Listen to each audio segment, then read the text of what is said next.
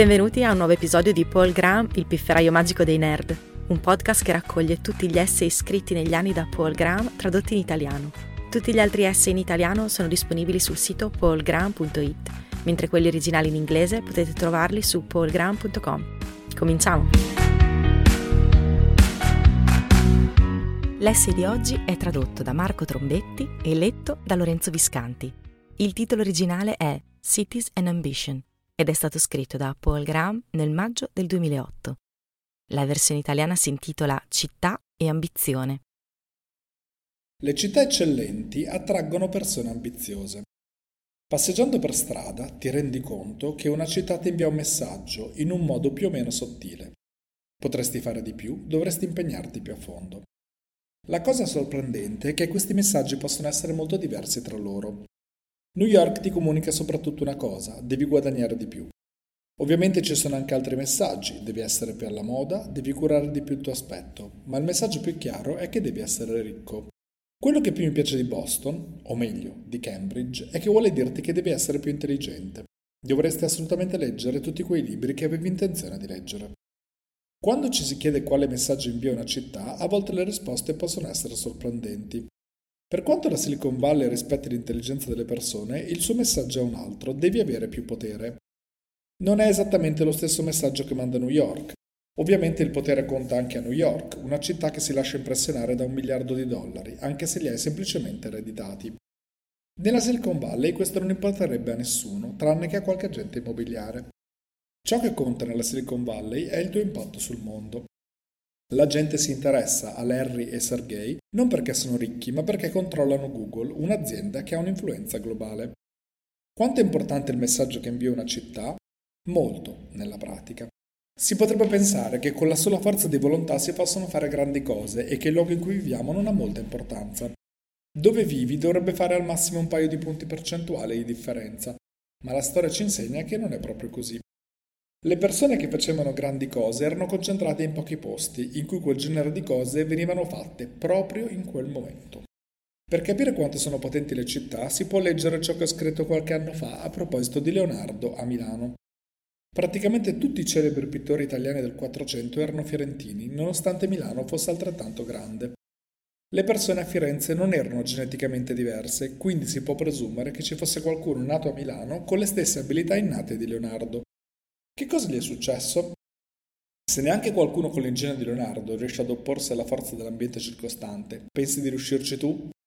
Penso proprio di no. Io sono piuttosto testardo, ma non cercherei di contrastare questa forza, piuttosto preferirei sfruttarla. Ho quindi riflettuto molto su dove vivere. Credevo che Berkeley fosse il posto ideale, una sorta di Cambridge, ma con un clima migliore. Poi ho provato a viverci un paio di anni fa e ho cambiato idea. Il messaggio di Berkeley è devi vivere meglio. Berkeley è una città molto civile, probabilmente è il posto in cui un nord europeo si sentirebbe più a casa in America, ma non brilla certo per la sua ambizione. Ripensandoci, non è sorprendente che un posto così piacevole attiri persone interessate soprattutto alla qualità della vita. Cambridge, con un clima migliore, non sarebbe Cambridge. Gli abitanti di questa città non sono lì per caso. Bisogna fare dei sacrifici per viverci, è costosa e un po' sporca e il tempo è spesso brutto. Quindi chi ci vive vuole circondarsi di persone intelligenti, sebbene questo significhi vivere in un posto costoso, sudicio e con un clima pessimo. Da ciò che ho scritto, Cambridge sembra essere la capitale intellettuale del mondo. Mi rendo conto che potrebbe sembrare un'affermazione assurda, ma ciò che mi dà ragione è che sarebbe ancora più assurdo dirlo per qualsiasi altra città. Al momento le università americane sembrano essere le migliori al mondo, a giudicare dal flusso di studenti ambiziosi. E quale città degli Stati Uniti lo rivendica maggiormente? New York. C'è un discreto numero di persone intelligenti, ma queste si mischiano a un numero di gran lunga maggiore di cavernicoli in giacca e cravatta. Anche nella Bay Area ci sono molte persone intelligenti, ma anch'esse si confondono nella massa. Ci sono due grandi università, tuttavia molto distanti tra di loro. Harvard e l'MIT hanno praticamente gli stessi standard della costa occidentale e sono circondati da una ventina di altri college e università. Cambridge, di conseguenza, dà l'idea di una città in cui il settore principale sono le idee, mentre a New York è la finanza e nella Silicon Valley sono le start-up. In realtà mi riferisco alle città come insieme di persone. Per molto tempo le città sono state gli unici grandi insiemi di persone, quindi si possono prendere le due idee in modo intercambiabile. Ma dagli esempi che ho citato è possibile capire quanto stiano cambiando le cose. New York è la tipica metropoli, mentre Cambridge è solo parte di una città e la Silicon Valley non è nemmeno quello. San José non è la capitale della Silicon Valley, come a volte vorrebbe far credere, rappresenta solo 461 km quadrati all'estremità della Silicon Valley. Forse Internet cambierà ulteriormente le cose, forse un giorno la comunità più importante a cui si appartiene sarà virtuale e non avrà più importanza dove si vive fisicamente. Ma non ci scommetterei. Il mondo fisico ci manda moltissime informazioni e alcuni dei modi in cui le città inviano i messaggi sono piuttosto sottili. Una delle cose che preferisco quando torno a Cambridge ogni primavera è camminare al tramonto e osservare all'interno delle case. Passeggiando per Palo Alto la sera si scorge solo il bagliore blu dei televisori. A Cambridge ci sono scaffali pieni di libri invitanti. Probabilmente Palo Alto era molto simile a Cambridge nel 1960, ma ora non diresti mai che c'era un'università nelle vicinanze. Adesso è solo una delle zone più ricche della Silicon Valley. Una città parla di sé in modo casuale, con le scene che si possono vedere attraverso le finestre e con le conversazioni che si sentono di sfuggita. Non è qualcosa che bisogna andare a cercare, perché tanto è inevitabile. Uno dei rischi professionali di vivere a Cambridge consiste nel sentire per caso le conversazioni di persone che danno un'intonazione interrogativa alle frasi dichiarative. Ma in linea di massimo preferisco le conversazioni di Cambridge a quelle di New York o della Silicon Valley. Un'amica che si è trasferita nella Silicon Valley alla fine degli anni 90 ha detto che l'aspetto peggiore di vivere lì era la scarsa qualità delle conversazioni che origliava. All'epoca pensavo volesse fare l'eccentrica. Certo, può essere interessante origliare le conversazioni altrui, ma è così importante che queste siano di buona qualità tanto da influire sul luogo in cui si sceglie di vivere? Ora capisco cosa intendeva. Le conversazioni che sentiamo per caso ci fanno capire in mezzo a che tipo di persone ci troviamo per quanto si possa essere determinati, è difficile non farsi influenzare dalle persone che si hanno attorno, non tanto perché si fa quello che la città si aspetta da noi, ma perché ci si scoraggia quando chi ci sta attorno non si interessa alle stesse cose che ci interessano. Lo squilibrio tra incoraggiamento e scoraggiamento è lo stesso che c'è tra guadagnare e perdere denaro. La maggior parte delle persone sopravvaluta la perdita di denaro. Lavora molto più duramente per evitare di perdere un dollaro piuttosto che per guadagnarne uno. Allo stesso modo, sebbene ci siano tante persone abbastanza forti da non fare qualcosa solo perché attorno loro tutti la fanno, sono poche quelle davvero abbastanza forti che continuano a lavorare su qualcosa che non interessa a nessuno. Poiché le ambizioni sono in una certa misura incompatibili e l'ammirazione è un gioco a somma zero, ogni città tende a concentrarsi su un tipo di ambizione. Penso che Cambridge sia la capitale intellettuale non solo perché ospita una concentrazione di persone intelligenti, ma anche perché quello è l'unico interesse delle persone che ci vivono. Finché non avviano rispettivamente fondi speculativi o start-up, i professori a New York e nella Bay Area sono considerati cittadini di seconda classe. Questo risponde a una domanda che la gente a New York si fa fin dai tempi della bolla.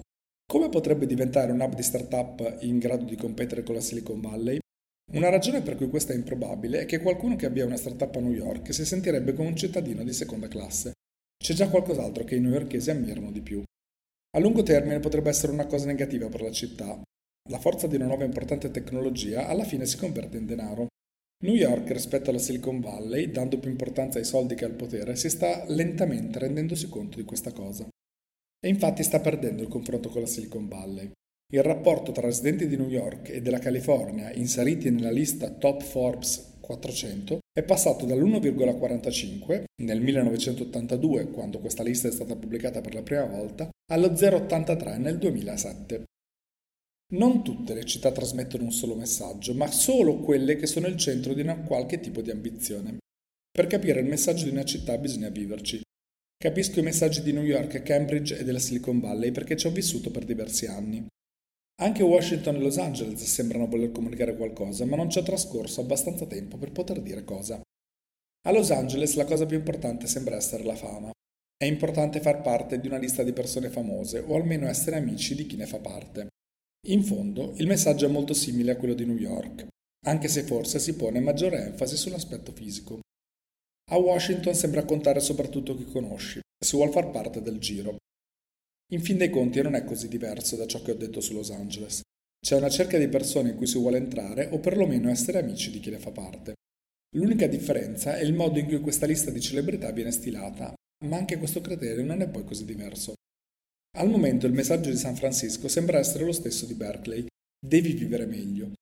ma tutto cambierà se un numero sufficiente di start-up la preferirà alla Silicon Valley. Durante la bolla questo era un fattore predittivo di fallimento, una scelta autoindulgente, come l'acquisto di mobili costosi per il proprio ufficio. Tuttora sono diffidente quando le start-up scelgono di installarsi a San Francisco, ma se diverse buone start-up lo faranno non sarà più una scelta autoindulgente, perché il centro di gravità della Silicon Valley si sposterà lì. Per quanto riguarda l'ambizione intellettuale, non ho trovato niente al pari di Cambridge. Oxford e Cambridge in Inghilterra sono un po' come Ithaca o Hanover, il messaggio c'è ma non è così forte. Parigi un tempo era un grande centro intellettuale, nel 1300 probabilmente lanciava lo stesso messaggio che lancia ora Cambridge, ma l'anno scorso ho provato a viverci per un po' e ho capito che le ambizioni degli abitanti non sono intellettuali. Il messaggio di Parigi oggi è fai le cose con stile. La cosa mi è anche piaciuta a dire il vero. Parigi è l'unica città in cui ho vissuto dove la gente si interessava veramente all'arte. In America solo pochi ricchi acquistano opere d'arte originali e anche i più raffinati raramente si interessano ad altro oltre il nome dell'artista. Ma osservando gli appartamenti parigini attraverso le finestre al tramonto si può vedere che i suoi abitanti si interessano genuinamente all'aspetto di un quadro. Dal punto di vista visivo, nella capitale francese si possono rigliare le migliori conversazioni in assoluto. C'è un altro messaggio che ho sentito nelle città. Londra, a fatica, ci dice ancora che dovremmo essere più aristocratici. Questo messaggio si può sentire anche a Parigi, New York e Boston, ma ovunque è molto debole. Era chiaro cent'anni fa, ma ora probabilmente non l'avrei neanche intercettato se non mi fossi sintonizzato di proposito su quella lunghezza d'onda, per capire se il segnale fosse ancora presente. Finora l'elenco completo dei messaggi che ho raccolto nelle varie città riguarda la ricchezza, lo stile, le tendenze, l'aspetto fisico, la fama, il potere politico, il potere economico, l'intelligenza, la classe sociale e la qualità della vita. A essere sincero questa lista mi dà un po' la nausea. Avevo sempre considerato l'ambizione una buona cosa, ma ora mi rendo conto che era perché l'avevo semplicemente intesa in modo implicito come ambizione nelle aree a cui tenevo. Elencare tutte le ambizioni delle persone ambiziose non è poi così bello. Alla luce della storia, con un'analisi più approfondita, noto alcune cose sorprendenti nell'elenco. Ad esempio, l'aspetto fisico non sarebbe rientrato nella lista cent'anni fa. Ha sempre avuto importanza per le donne, ma alla fine del XX secolo sembra che abbia cominciato ad assumerne anche per gli uomini. Non sono sicuro del perché. Probabilmente si tratta di una combinazione del crescente potere delle donne, della maggiore influenza degli attori come modelli di riferimento e del fatto che oggi tante persone lavorano in ufficio. Non puoi attirare l'attenzione indossando abiti troppo appariscenti per essere indossati in una fabbrica, quindi devi sfruttare il tuo aspetto fisico. Seguire le tendenze è un altro elemento che non sarebbe stato nella lista cent'anni fa. O forse sì. L'importante è capire l'evoluzione delle cose Forse ha semplicemente sostituito la componente di classe sociale che consisteva nell'essere sempre al corrente. Questo spiegherebbe perché le tendenze sono particolarmente importanti a Londra.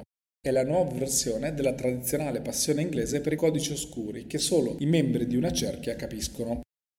Il potere economico forse sarebbe rientrato nella lista anche cento anni fa, ma il suo significato sta cambiando.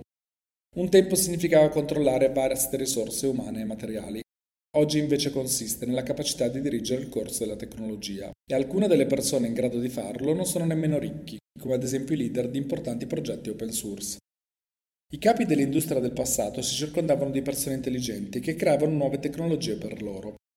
Al giorno d'oggi sono loro stessi quelle persone. Man mano che questa forza riceve più attenzione, un'altra sta abbandonando la lista, la classe sociale. Credo che i due cambiamenti siano connessi il potere economico, la ricchezza e la classe sociale sono solo nomi diversi per indicare lo stesso concetto nelle sue diverse fasi. Il potere economico si converte in ricchezza e la ricchezza in classe sociale.